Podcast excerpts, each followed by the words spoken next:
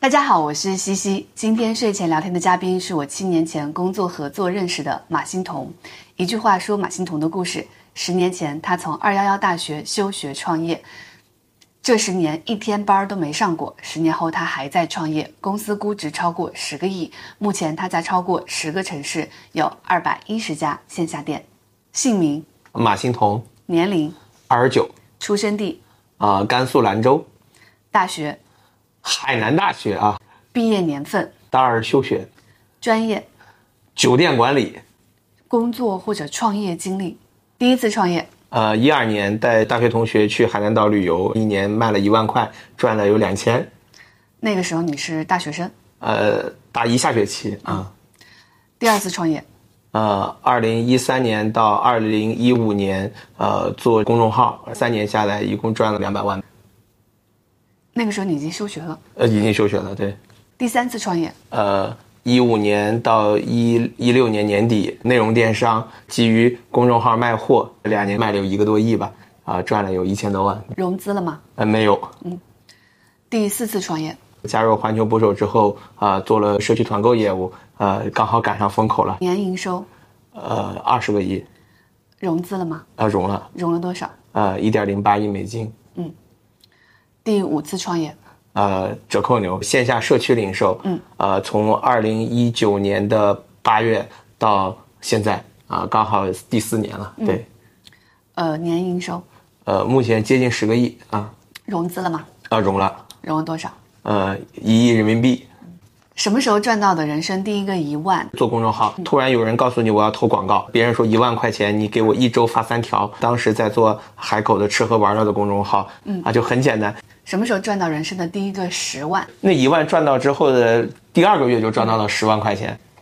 什么时候赚到人生的第一个一百万？二零一五年突然发现公众号可以卖货，就通过一些公众号去分销椰子油。那那个时候我们做到全网第一了，一百万和一千万其实也是在三个月内完成的，它不是说有一个很长的累积过程。那当时的感受是什么？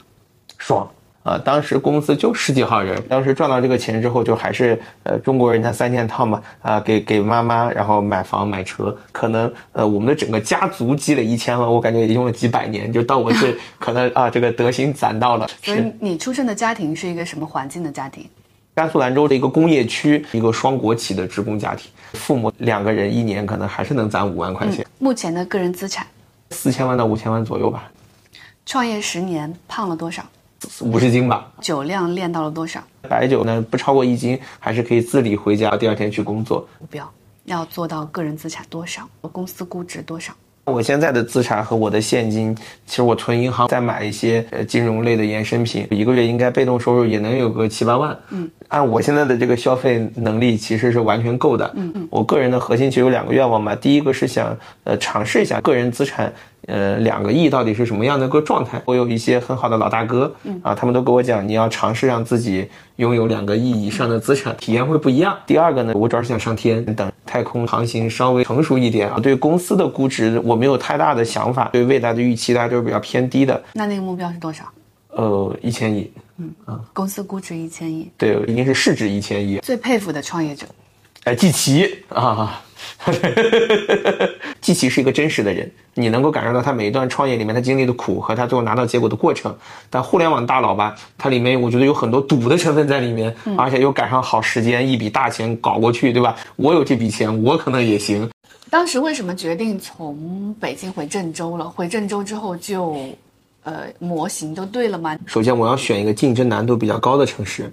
第二个呢，就是如果我在这个城市做到了第一，那有没有可能它面向周边的几个省有结构性的优势？嗯，那我发现，在整个中国的北方流通行业里面，郑州的无论是批发还是零售，它都是竞争相对来说最激烈的一个城市。为什么呢？郑州是中国北方交通物流干线最健全的城市，没有之一。我去了郑郑州，你会发现它修一个五公里长的一个桥，桥下面不是河，桥下面是几十个成排的铁轨。你无论往东北走，还是往华东走，还是往华北走，所有的货物都要在郑州做集散。这个地方就会有各种窜货，无论是东北还是西北，只要你吃到的所有休闲食品。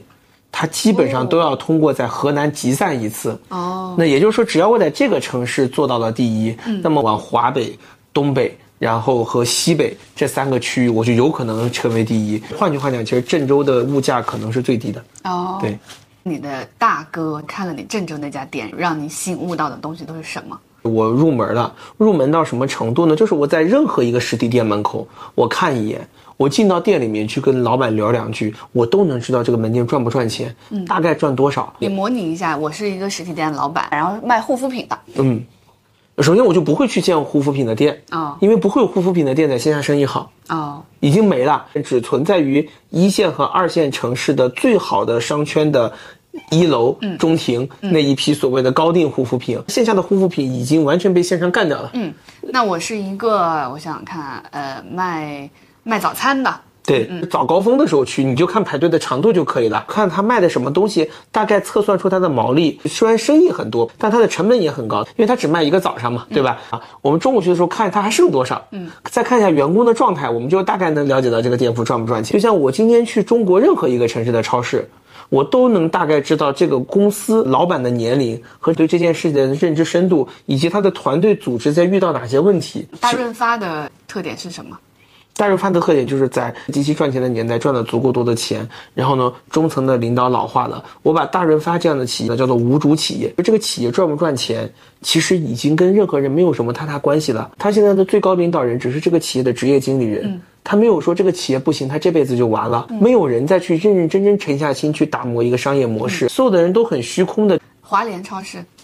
一样，华联超市今天其实，在特别偏远的地方，比如说像在兰州，包括在乌鲁木齐啊，做的还不错，是因为那些地方没有竞争。华联在呃郑州已经快关完了，嗯，巅峰时期华联占到郑州的大的商超的零售份额到百分之二十，嗯，现在百分之四都不到。这些企业都是一样，就他们在最赚钱的时候太赚钱了，然后慢慢的从一个零售企业变成了个资源型企业。什么叫资源型企业？卖卡。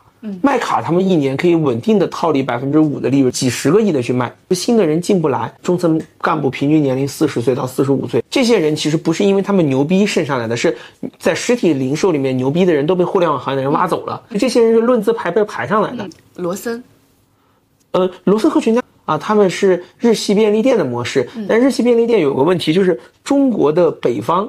显著性对日系便利店里面的关东煮、包子和火腿肠需求量没有那么大，这些品牌在中国北方做的不好，在南方的话就跟折扣牛一样，它就是一个月稳定赚两万到五万的很稳定的收益，而且它的投资额度也不低，一个罗森下来可能要八十万左右，一个月赚两万到五万，你能不能接受？在日本现有的的人来看，这种投资回报比已经很高了。但中国大多数的创业者还是在追求半年回本、一年回本。但实际上实体零售我们经常讲，就是你得接受这是个两年半到三年回本。嗯，你的心态是这样，你才能做这个事儿。折扣牛跟他们的区别是什么？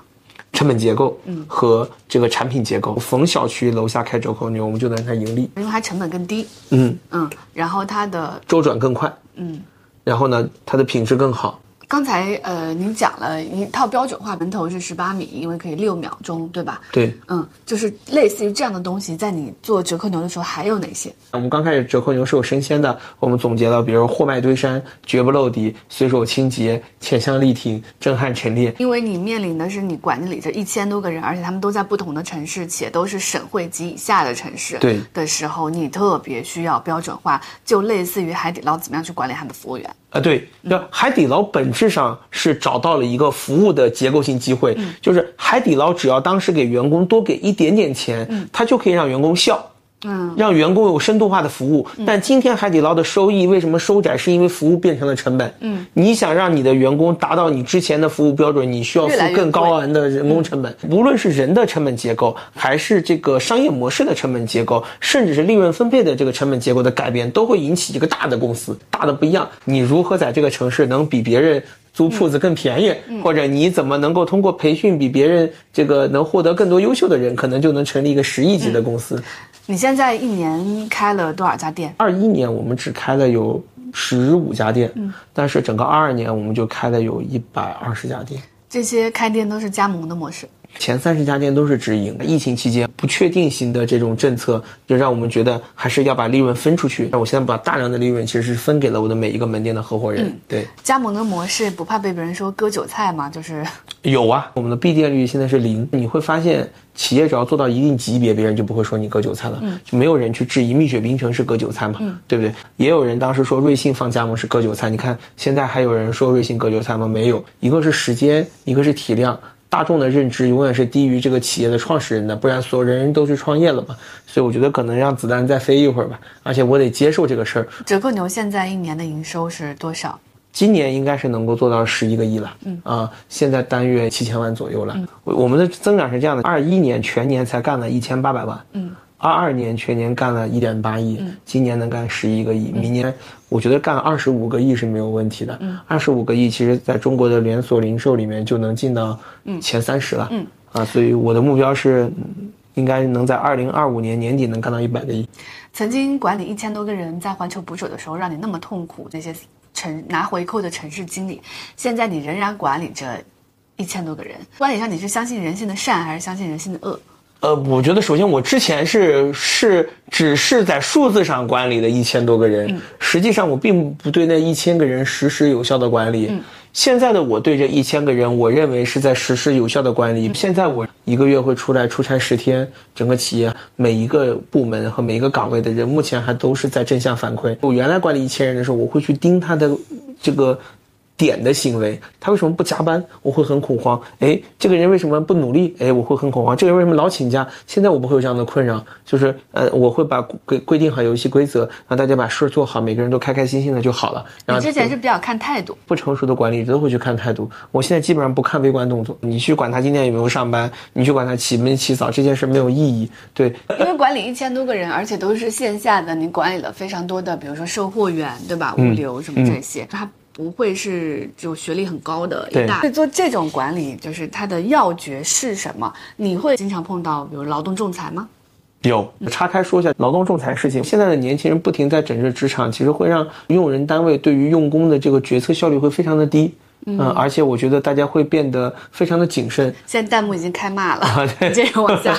包括我现在在引入一个人，我的背调会非常谨慎。嗯，我不可能让任何一个人有机会在我的企业里面去浑水摸鱼，不可能。你哪些人是绝对不会录用的？呃，第一，我不会用那种特别在大厂里面。呃，待过，然后换过多份工作。第一，他的之前的生活的成本变高了之后，他的生活成本是无法降低的。一个牛逼的人，一定是在一个企业，包括在大厂，也是长期去干，拿到结果的。在呃所谓的大厂，然后换了四份工作，薪资水涨船高的人啊，其实你没有拿到结构性的成这个成果，这是我绝对不要的。第二类就是完全这个。呃，愣愣头青，我们现在招的人还是基本上是需要被社会捶打过一次的，啊，就跟谈第一段恋爱，他永远不觉得好嘛。第三种呢，就是怀有急切憧憬和愿景想跟我合作的人，啊，我内心也是拒绝的，就觉得能跟我共事是一件很荣耀的事儿，甚至是说要把特别好的工作辞掉。这个东西它跟谈恋爱一样，再好看的美女也会放屁拉屎。如果一个很好的人，他又放弃了很大的东西，他的机会成本很高，你们中间一旦产生冲突。他就会觉得你对不起他，嗯啊啊，再再就是负债特别高的人，他可能经历了很多人生的苦，但他对社会的真实是没有概念的。最后我们发现，还是正常通过社会招聘，严格的去筛选简历，通过培养体系和带教体系，啊最终变成了一个我们优秀的伙伴。原来在环球捕手的时候，经常会觉得有被背叛的感觉，对吧？之前有个八四年的老哥，每次见我都对我态度特别好，甚至有点点头哈腰，他还带我去他的家里吃他的家宴。等我离开了小区乐，隔了一年，在跟当时长沙的一些关系比较好的供应商吃饭的时候，啊，他把这个人如何找他们要钱索贿的一些聊天呐，一些截图啊发给我看的时候，我的认知就塌房了，甚至还对供应商说他是这个城市的老大啊，谁都。不要去怎么怎么样？呃，这种事情现在在折扣牛还会发生吗？一定会发生，只不过我们怎么样去让它的额度变小，怎么样发现它的时候及时把这件事处理掉。我现在不信任折扣牛的任何一个员工，包括我自己，但是我信任通过制度之后出来的每一个人。发现问题的时候，我会选择去校对这个制度或者校对这个流程，我不会选择去处理某个点，我只会去处理游戏的规则，让游戏的规则变得更公正。所以这是我每天现在在做的事儿，就建标准、建流程、大规则。因为你是个劳动密集型的行业，我们公司其实不止一千人，你要考虑到我们一年的流动性，三千人得有。对尤其基础店员，他在你这就是三五个月，他需要果腹，或者说他这段时间需要一个工作去让自己去考研。我们的比滴滴、比跑这个外卖会更规律一点，我们就会发现显著的仲裁的比例的上升。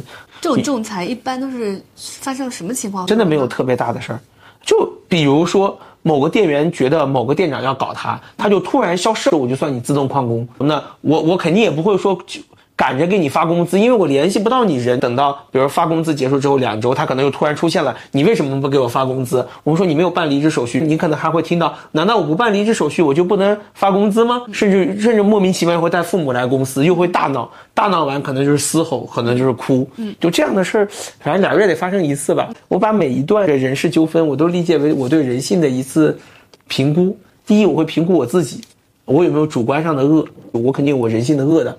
少付钱，少赔钱，这我一定会有。那同时呢，我也会去观察他对我的恶。我在这个城市里面，我无论是这个呃给大家的福利待遇，还是给大家的基础的收入，我绝对不差。而且我们发工资绝对是按时发，就没有拖过一天。折扣牛的属性决定了它的商品也是折扣的，对吧？对。那么来消费的人，他可能就是比较价格敏感型的，对吗？嗯。那跟比较价格敏感型的消费者去打交道是痛苦的吗？很难，就也很累。比如说我，我表弟想出来创业，我跟大家讲，就是能赚有钱人的钱，还是赚有钱人的钱。嗯，因为赚有钱人的钱，你只要把品质做好，嗯，你就能赚到有钱人的钱。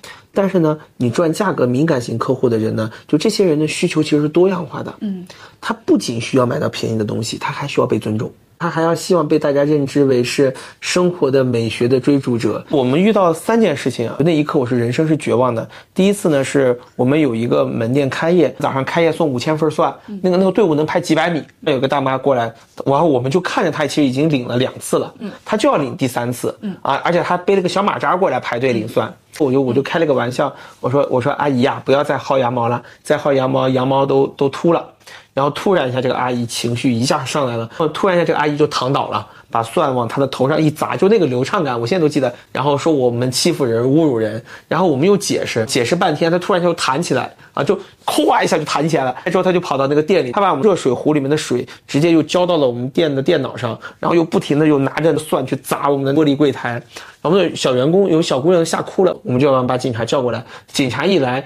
大妈扑通一下就跪下了，抱着警察的腿就说要青天大老爷给他做主，我们侮辱他。我说有摄像头。最后老老太太的儿子过来接他，我说你不能走，一台电脑六千多块钱坏了，你得赔。然后那人家那那那儿子指着我们鼻子就骂，我妈现在这样，要是有个三长两短，老子弄死你。我们去找警察呀，你说我们有错吗？警察说没错，但是你不应该做这个活动，你做活动你有错。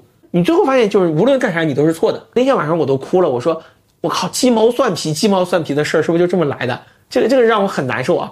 嗯，第二个事情就也也很恐怖。我们的门店可能卖的一些商品，它会有义务。我我这里要明确给各位讲一下，就是没有任何一个零售企业和食品企业不能保证它的东西能不能吃出来异物，它一定会吃出来异物，这是个概率问题。就像每一个大学，它都一定会有一定比例会死人。要么游泳溺死，要么感情纠纷他会自杀，这是个概率逻辑。一个大学四万人，你就是一百万分之一的死亡率，你十年里面这个大学也一定会死一个人。吃东西也是一样，我们现在折扣牛，如果确实是在我们这买的，立马十倍赔偿；确实产品品质有质量问题，立马一千块就甩给顾客。哦，那那我就做职业打假好了。我倒不觉得职业打假有啥问题，我觉得职业打假变相在提升我们的运营能力。但是有一些人他的那种状态你是无法理解的。我们遇到过有一个孕妇，那个吃的打开了里面有异物，她没有吃。注意的关键点，她没有吃。她的逻辑很简单，就是我要一个说法。我说没有关系，您可以把您的诉求真实的表达给我。她说我就要个说法。我说到底什么是说法？他说如果你现在再不给我一个说法，我就去举报你。我说对不起，我们错了，我们给您卖了不好的东西。他说这就是你们的态度吗？我说那您需要做什么？对，您要赔偿吗？他说我可没有说我需要钱，提前还是在侮辱他。那你直接给他十倍赔偿？十倍是不可以的，因为他那个东西就两块钱，他想要的说法可能一百块满足不了。那直接给他一千块钱？那如果我说五千，他也不满意呢？就是这个说法他没有量化。感受一下你们的低价，比如说一盒牛奶，呃，一盒五百 ml 的牛奶，在你们那儿多少钱？同样的奶，你去山姆和去呃盒马，现在打打完折九块八或者十一块多，在我们那儿可能就四块九毛八。嗯，呃，八十鲜奶。一盒芝士饼干，然后像山姆这种渠道，它可能要卖到十三块钱一盒，同等规格标准，那我们可能会把它卖到七块多。遇到就特别要要说法的人，真的很累，就是精神上的博弈。你一个月解决这种事解决三次，你这个月过得都不幸福，对，所以就很苦。那有想过提高客单价吗？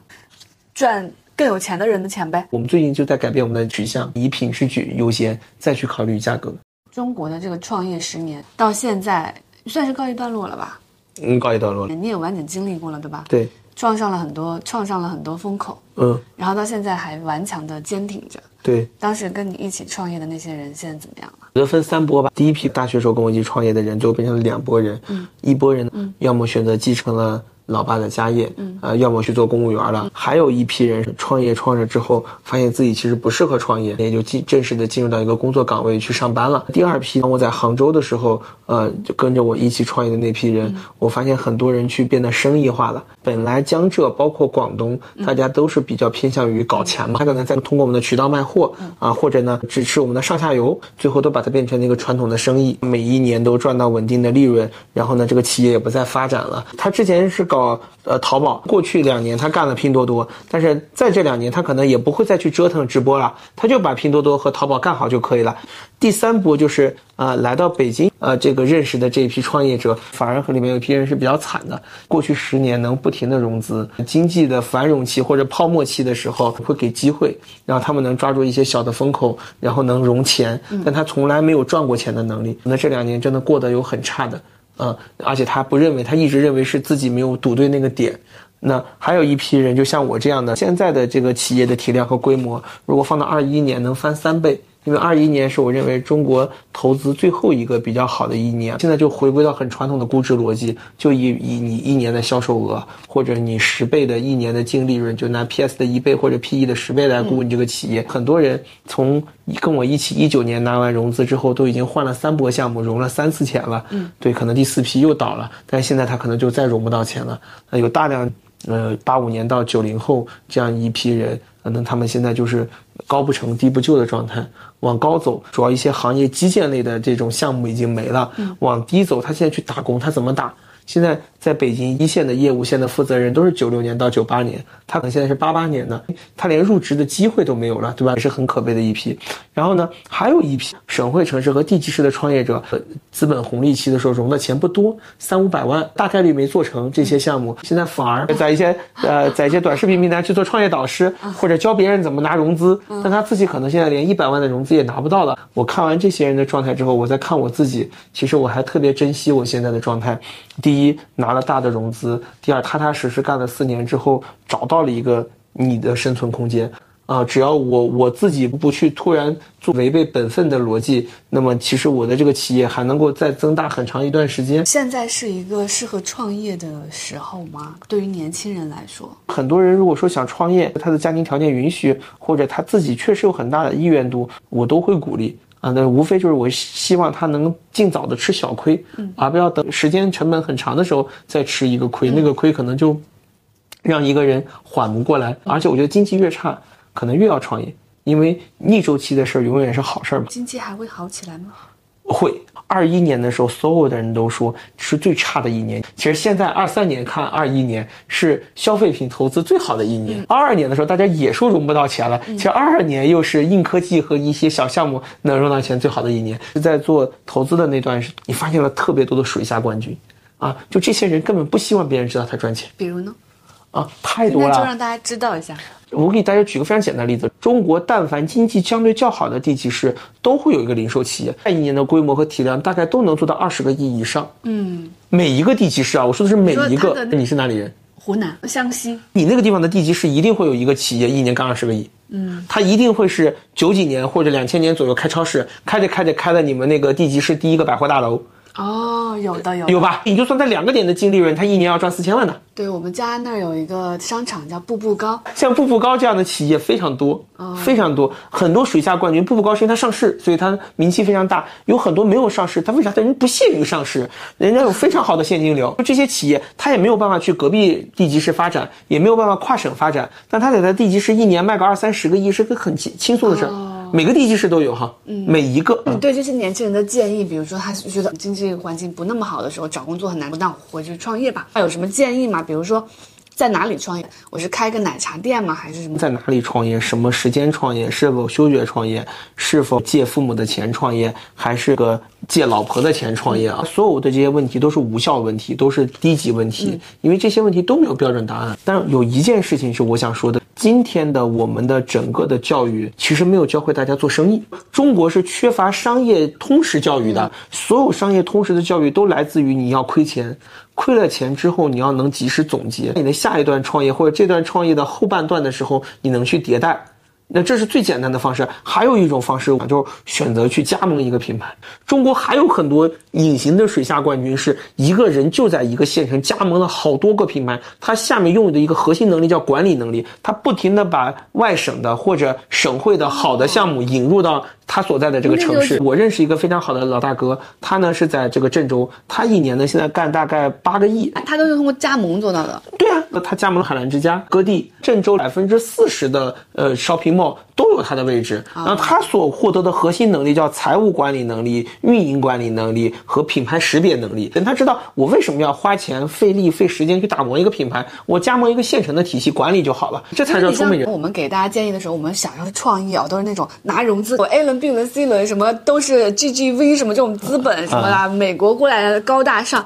但是我听今天听你说，你说那种创业，其实就是在县城，在一个小地方，在一个省会城市级以下做个小生意，对吧？八个亿也不是小生意啊，就是就是不要把创业想的那么高大上。我能给大家建议，就是因为真的没有通识性的商业培训教育，所以尽可能的快速亏小钱，让你获得商业认知。我真的有见过特别牛逼的互联网高管。就是年薪已经拿到两百两百七十万了，再加上期权这些，出来去这个做生意创业，选择干了实体，连交监局门朝哪开，税务局朝门朝哪开，为什么每个月不要报税这些事他都不了解，所以他需要快速的通过一些东西去让他对真实商业有了解，而不是活在之前他的公司给他的保护的这个层里面。如果真的想创业就去干，就是你玩红斗罗，你得能有三条命。你别就是一条命，不管怎样，你一定要让自己永远不要破釜沉舟。嗯，真实的商业逻辑就是，你创完业不行，你还能去打工呗。嗯啊，打打工打好了，你再出来创业呗。不能说哇，我就一辈子就要干这个事儿，干不成，我这辈子就我就不要有这种太太给自己太大的压力。三十多岁还能出来创业吗？可以啊。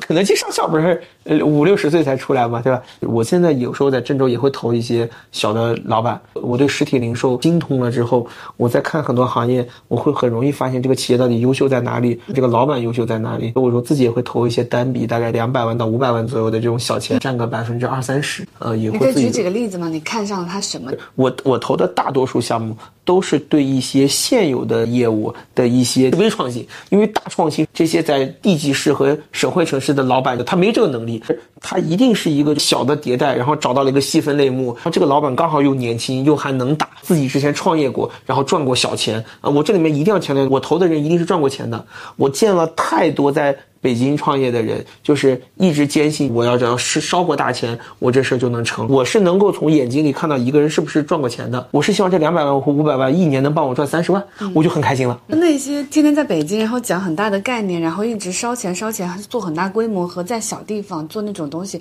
踏踏实实可能一年给你赚个三十万，他们的本质区别是什么呢？在省会城市帮我赚这些钱的人，他们也拥有全国性连锁化的机会。嗯，但是。他的每一步的成长是线性的，但是呢，在北京拿大钱做大大事的人，大决策和大机会和大的运气这三个点都很重要，但它会让我这笔钱的风险变得很高，概率太低。对你做做折扣牛很危险的几个点是什么呢？如果按照烧钱的逻辑走，我就坚信卖零七食品就是对的。我现在开十五家店还是没跑出来，我开一百家店再说嘛，我开五百家店再说嘛，那我手里那点钱开到三百家店就已经结束了嘛。嗯。那可能我这段时间就换项目了，嗯，我可能又是前前前折扣牛创始人马欣彤了。你像你跟你同一批创业那些人换了三四个项目，反正这个钱他也不用还嘛，啊，对，那没没关系啊。啊，不是啊，就是你的人生嘛，我不能在我自己把这件事都没有搞明白的时候，我再一把梭哈掉。我见过好多一把梭哈的，我不理解为什么要梭哈。我有一个朋友当时呃要做社区私域，他说他要把每个楼栋里面的人拉到一个微信群里面，然后他就要拉一百一千个。这个楼栋微信的群，这是一九年的事儿嘛？他当时融了两千多万。他说他他的计划很轻松很清晰，用一万块钱搞定一个小区，一个小区每一栋楼拉一个微信群，然后把全国的所有的这些微信群串联到一起，他就是全中国最大的社区平台。然后他真的就干了这件事儿，然后做一做，他会发现哇，跟他想的不一样。他当时想的是给每一个业务员加一户给五块钱，他发现哦，原来业务员会注水。对不对？会网上一块钱一个买僵尸粉拉到那些群里去，他自己也会去很感动自己嘛。他也要跟着一一线的地推人员去各个小区去看有没有真实拉群。他拉了他拉了群之后，他还发红包，发完红包，他发现三天后这些群又又寂静了。然后他就说：“哎，我有什么错？我把这些人都拉到我的私域里，我给他卖货，然后呢，有更多的人进群，我就能卖出去更多的货，能能卖出去更多的货，我就能再拿这个利润再去进更多的社区群。我这件事多多直接，对不对？”然后我我说这里面的变量太多了，但是他的逻辑是我只要能把账算明白，这个事儿就一定能成。这哥们儿这个项目黄了之后呢，他又开始干嘛呢？又开始卖社区管理工具，就给那些物业公司卖他的这个小区拉群的工具。然后呢，他又觉得这个事儿很行，因为他卖第一个，他发现每个每个物业企业还还还需要这个，所以呢，他当时口袋里面还剩可能五百多万，他开发这么一套工具，然后他发现最后发现，我靠，物业公司根本没有付费能力，别说一万块钱了，五千块钱可能领导都还要让你先免费试用俩月。现在这个大哥。又开始出去给别人做咨询了，网网罗了一批特别牛逼的什么阿里呀、美团的高管，然后呢，带着他们再去给一些传统企业做诊断。这个事也能赚着钱是吧？也能活。呃，比原来好啊。对，没有靠融资，就正常的一个月可能能赚个二三十万。你这几年看到过你身边创业最成功的人是什么样子的？还蛮多的，而且他们成功的逻辑也都不太一样。有一个务虚的小呃兄弟，九三年的。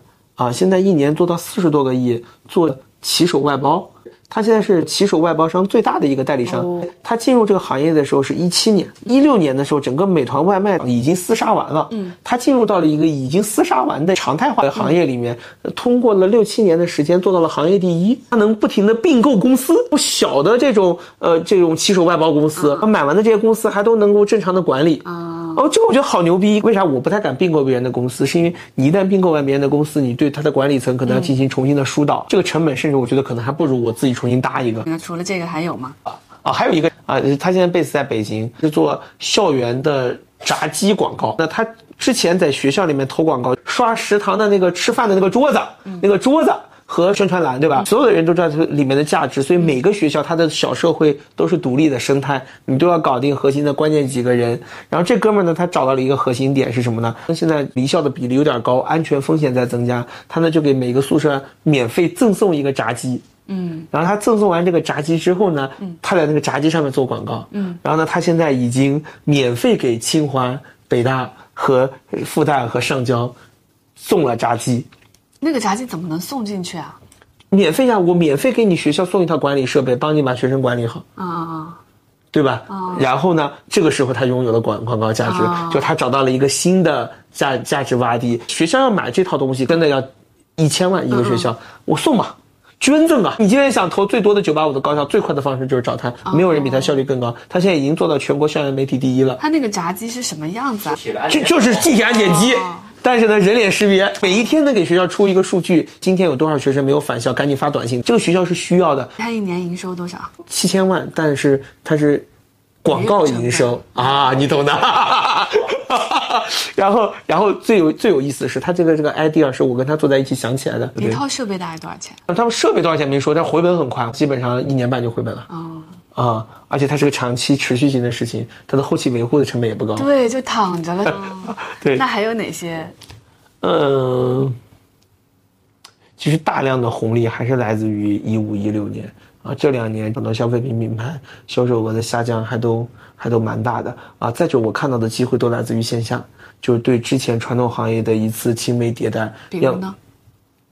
比如说，我现在投了一个企业叫农小锅，是做旋转小火锅。有那时候刚开始来北京，都住不起汉庭，嗯，住的是那种特别低端的地下室。那时候会吃那种串串香，嗯，就是围个桌子，然后给你上面插着一串一块钱那个东西。他把那个东西迭代了，他现在就做客单三十多的火锅，然后在郑州的，包括北京，北京也有二十多家店。本质上就是对小串串小火锅这样一个品类，基于品质、价格、服务三个点重新做了一次迭代，装修的标准非常好，产品的品质又比之前高端很多。呃，也建了很多，比如说像这个包子店呢，也有能开一千多家的，而且是直营。它更多的可能解决的是员工的复制问题，也能成为一个现在一年干八个亿的公司。包子的复制应该还好，对吧？包子你想做的好吃，就两件事：第一是现包，第二得人包。你一个店最起码需要五个大姐，嗯，这五个大姐你怎么让它标准一致？你怎么让做的东西好吃？我觉得你今天跟我讲创业的这些离什么 Web 三的离特别远，我都不知道传统的东西里面还有这么多机会，不一定要在北上广。其实现在场景里面，你只要迭代一个点，你真的，啊，干个十个亿，一年赚个一千万到一个亿，你挺简单的。大多数的人其实都是缺乏商业的通识教育，所以就导致了他赚不到钱，真不难。线下的隐形小冠军太多了。这些隐形小冠军大部分都是什么背景的人啊？嗯，他们学历高吗？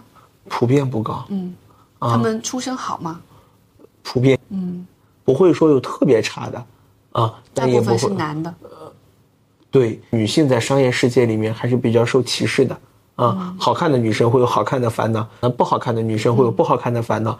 讲讲刚才那个大姐的故事吧。比如我认识一个美女姐姐哈，就是比我大个七八岁，嗯啊，然后呢非常典型的富二代，她在河南拥有了一个自己独立的 shopping mall，是海外留学回来的背景。作为一个新的呃 mall，她没有办法引入牛逼的商家，所以她干了一个我觉得在中国前无古人后无来者的事情，就是她自己 shopping mall 里面所有的餐饮自营。嗯，川鲁淮扬粤，德式的烧烤自己来干，呃，日本的日料自己干，然后呢，法餐自己干，港澳的那种粤式火锅自己干。然后呢，牛油火锅品牌自己搞一个，他干了二十多个品牌。其实你做好一个品牌都很难，你一下做二十个，他的整个 shopping mall 也养起来了。他把他的品牌都关了，现在可能就剩四个。在这种省级或者省级及以下的地方创对创业和北上广深创业，就是最大的不一样是什么？其实机会更多，容错率会更高，你可以更好的把北上广的优秀模式拿到这些去复制。为什么现在有很多长沙呀，或者有很多合肥的品牌起来，其实就是因为他们比在一线城市的创业者有更多的思考机会和容错空间。在这种基础的消费领域创业，钱真的不是最重要的。线下的创业一般会死于哪几个原因？你看到线下创业死掉的？就我今天一直强调，线下创业最大的死点是在于没入门。就很多人还是不懂做生意，就真的是难者不会，会者不难。嗯，前两天，哎，两对刚毕业的情侣在郑州开了一个汉堡店，一天卖了八十块钱，全网不都报道这个事儿了吗？嗯，那么要我看来就活该嘛。就你明明不会干这个事情，你你你正常是个人，你就随便加盟个品牌，你也不可能干八十，对不对？嗯啊，那然后你又不懂，你又选择自己创造这个东西，你自己开了这样一个品牌，你一天卖八十，你怪谁？你只能怪自己啊。嗯。对吧？你作为一个成年人，你得为自己的所有的投资的决策负最后的责任。嗯，know how 最重要的是自己去学习，拜大哥。嗯嗯，啊，对对对，找那种在这个赛道里一定是拿到过结果的。嗯，我不喜欢找失败者聊天。我喜欢找成功者聊天，因为失败的理由千奇百怪，成功的道路大概就那一条。你去郑州创业的时候，我也挺惊讶的。我就觉得，哎，你怎么从一个高大上的地方回到一个苦哈哈的河南那地方，然后就开始开那种小店，就感觉哇，多苦多累多脏呀！现在年轻人可能也有这感觉，这个心态怎么克服呢？或者说，他需要被克服吗？我我其实就找到两个我自己的生存的方法论。第一个是翻译，嗯，我能把。北上广深，嗯，这些高大上的东西带回到郑州，或者带回到更低维度的城市。第二个呢，就是我在面向这个北京的人融资的时候，告诉他们我做的事情，两个不同语言群体之中，我找到了我的沟通逻辑。那第二个呢是什么呢？就我的物理空间。我们现在干的事儿就是。要么忍人所不忍，对吧？要么能人所不能嘛。在同一个赛道用相同的成本去卷，我卷的是效率。能人所不能就是差异化嘛。我拥有比你更高的品类操作能力或者产品运营能力。就像你去很多门店，你发现你买烤肠，你买不到一根正经烤肠，要么烤扁了，要么还是烤生的。但你去有些店，你时刻去烤得很好，金黄焦脆，这是管理。那你应该吃的最少有二十年肯德基吧？嗯，二十年肯德基，你有吃过肯德基假生过一次吗？没有那个薯条，嗯，你有吃到过它烤焦过吗？没有。我比别人能拥有更大的容忍程度，我的团队相对来说更苦行僧一点，让自己尽可能的不要去享乐啊，然后把省下来的钱再继续补到我的商品的价格里面去，持续向下压，尽可能的又在一些核心类目上做差异化，去提高我的操作难度。我发现有这两个东西，你现在毛利能做到多少？净利能做到多少？毛利只有二十，嗯，净利润的话三个点。这个行业的平均净利润是多少？两个点。你就是靠这一个点的空间活着啊？对，搞钱的本质是什么呀？其实最搞钱的逻辑就是出卖肉体。嗯，男生出卖肉体，那就我就去做骑手，我就去做滴滴，嗯，对吧？女性出卖肉体就不说了，单说最快速度的拿到钱，我去捡破烂，呃，我去开滴滴，呃，我去夜总会，对吧？这些点都是你在单位时间只能获得单位的收益，嗯，对你的远期收益是没有任何帮助的。想搞钱的核心逻辑一定是先做事儿，一定是比你就当下就要赚到钱，一定是要强，它会带来复利。找一个对的事儿，持续做。然后呢，就不用考虑钱，做好的过程中，他钱自然会来。当然，也跟我中间经历过几次投机，结果投机都失败过有关。我也买过币，我靠，买了多少？买了有两百多万的比特币吧。我是在人民币两万块钱一枚的时候买的，结果跌了嘛，跌到一万八，我就全卖了，亏了嘛。你看，如果那两百多万放到现在，是吧？你就发现你没有这个命。包括啊，买过美股买特斯拉赚了，结果买特斯拉的钱全部买了悦客，现在跌了百分之九十七，而且也买了一百多万人民币。人想赚钱，一定来自于身边所有资源的聚合。啊，比如说我我我对你的认知就是你是在纸质媒体、公众号领域、短视频领域，我看着你一路拿到过结果，所以我很信任你。那我觉得如果我有任何需要传媒类的东西，包括我想在北京找明星，我一定先找你，最起码你就拥有我的一个。业务的一个可能性，那你你身边可能有无数个我，你就获得了无数个可能性。你因为你做事儿，你就获得了一个社会身份。你做的越久，你的社会身份越清晰，你的做的事儿越大，你的对接的社会资源越广。你的能力呢，很多都是从跟别人大哥的沟通当中得到交流。嗯，所以厉害的人传达给你的信息，这是不是就是圈子？人上升一个 level，其实给你提供的最重要的价值啊。就是这种社交价值啊！我我这两年啊做实体店，随着我圈层的晋升之后，我认识了很多牛逼的人，不是来自于他们告诉我的哪些小道消息，说小马你去买什么股票，或者小马你去投资哪家公司，不是这个，而是大家不停的在带你了解商业的本质，每个人都告诉你的都是根本性的大杀器，但那些大杀器其实听起来就是非常的简单，而但越简单的话，往往越有力量。我举个简单的例子，进销存就是零售的本质嘛。进货管理里面就有了供应商管理，那销货管理就有了卖场存货，就有了你的资金流管理、存货周转管理。你发现哦，你做了那么多的事儿，其实就是三个字：进销存。那一顿饭你可能花了一两万块钱，结果你就懂了进销存三个字，我操，这顿饭就没白吃。哦，所以核心是不是要经常花两万块钱请别人吃饭呀？那倒不是，那那那可能是我去表达个人的对别人尊重的一个逻辑。如果我跟别人不熟。我凭什么要把我吃了那么多的苦？最后总结的话的逻辑很轻描淡写的，在这个短视频平台告诉你，没有没有可能性，不可能的。所以关于搞钱这个事情，在短视频平台上，你可能几乎听不到真话，是吗？听不到核心的。我觉得还有一个点是，呃，没有谁是一下来他刚大学毕业开始上班就觉得我要赚一个亿，没有，你是。之前有几波红利，对吧？你你很早的时候见过一千万，很早的时候见过几百万，那么你对未来的想象可以建立在几个亿什么的。我跟你说一件事情啊，还是我那个师傅。呃，我在折扣牛开到三十家店的时候，我发了一条朋友圈，我说今年三现在已有三十家店，未来马上就有三千家店啊，然后五百亿指日可待。然后我的我的师傅就给我发了一个信息，他说你把那条信息删了。他说你算一算。你的三千家店是不是等于五百个亿？是不是五百个亿？我算了一下，不对，只有大概一百三十个亿。嗯，他说你三千家店根本不等于五百个亿，但是你把它写出来了，说明要么你做一百亿的生意你没有概念，要么你对你三千家店是你根本没有概念，你就把它删掉。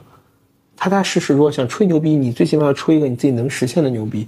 你的目标感你要能量化出来，你才是一个真正想要完成的人。如果我在我很更年轻的时候认识你，可能我也会对我自己赚多少钱有一个想象，嗯，但是这个想象是需要被打开的。你是在很早的时候见过一千万，可是普通人他的想象力从来没有哪一个契机被打开过，你必须见过一些钱，你一定需要可能。跟原生家庭也有一定关系。我之前以为我们聊过去十年创业的时候，会聊很多什么互联网创业什么这些，其实都不是在你的世界里面。我对于雇佣特别牛逼的精英群体。去做特别精英的事情的，我的段位水平和对人性的把握的驾驭能力是不够。我可能一看到北京的薪资包，我都会慌。但是当时其实你在做折扣牛之前，你明明有机会也去一个很大的大厂，然后做很高的职位。对，我还问过你，好像对对对。对，我给你打。当时我给你的建议是什么？我都忘了，应该是不要去，是吧？呃，对对对，我没有找到那个嗨点啊。折扣牛这个业务虽然当时还没有想明白，嗨点还是会比。呃，这个墙。你当时如果去做那样的选择，其实现在已经就落下帷幕了吧？你可能就要变成你刚才说的那种高不成低不就的人的其中一个了。试图通过自己的能力和表达以及简历去获得高薪，然后呢，在在获得相应的岗位和职位后，又有可能很快被人淘汰掉的人。哦，你刚才说每个人都是自己所认识的圈子的人的平均水平，是吗？肯定是这样的。你不停的在往上走，在往上走的过程中，需要有更牛逼的人带你，同时跟你的。跟你的能力水平差异比较大的这批人，就会从你的朋友圈里面打淘汰掉，所以你永远一直处于在平均水平。所以尽可能的去拉高你朋友圈的 level，好像很重要。尽可能是让自己变得值钱，让别人主动来找你。那你发现这个人出现什么情况的时候，你会把他从自己的朋友圈踢掉啊？借钱不还吧。我借出去的钱也得有个两百万了吧？啊，大概有个一二十人。第一，所有朋友找我借钱都不借；第二，我也不找别人借钱。然后第三，借出去的钱如果不还，那也就拉黑了。接下来十年，我们想通过创业搞钱，就是可以看一下哪些行业比较容易的地方都在哪里啊？现在有一个非常大的风险点，就是现在社会变化太快了。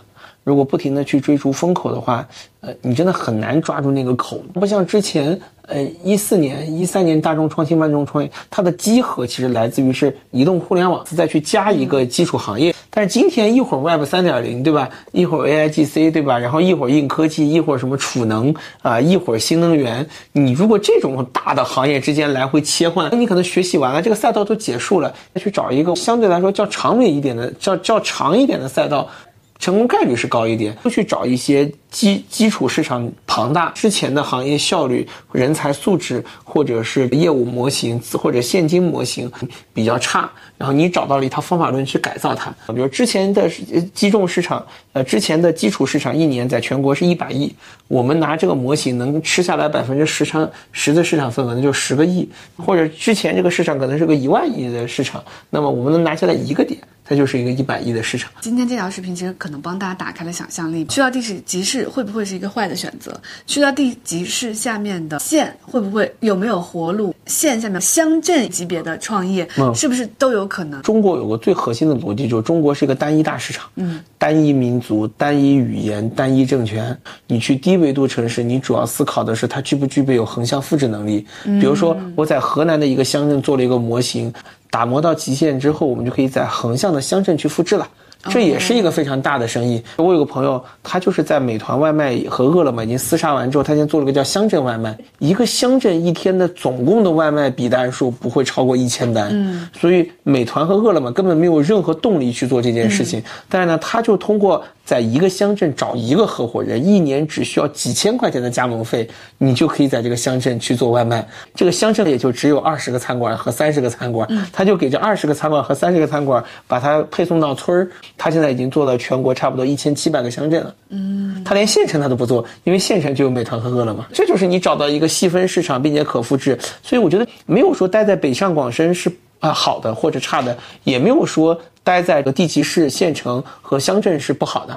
折扣牛也在研究乡镇模型。你现在开到乡镇里去了？我们已经开到乡镇了，做了有五家店。县下面的，呃，县下面的那个镇的呃人口大概多少？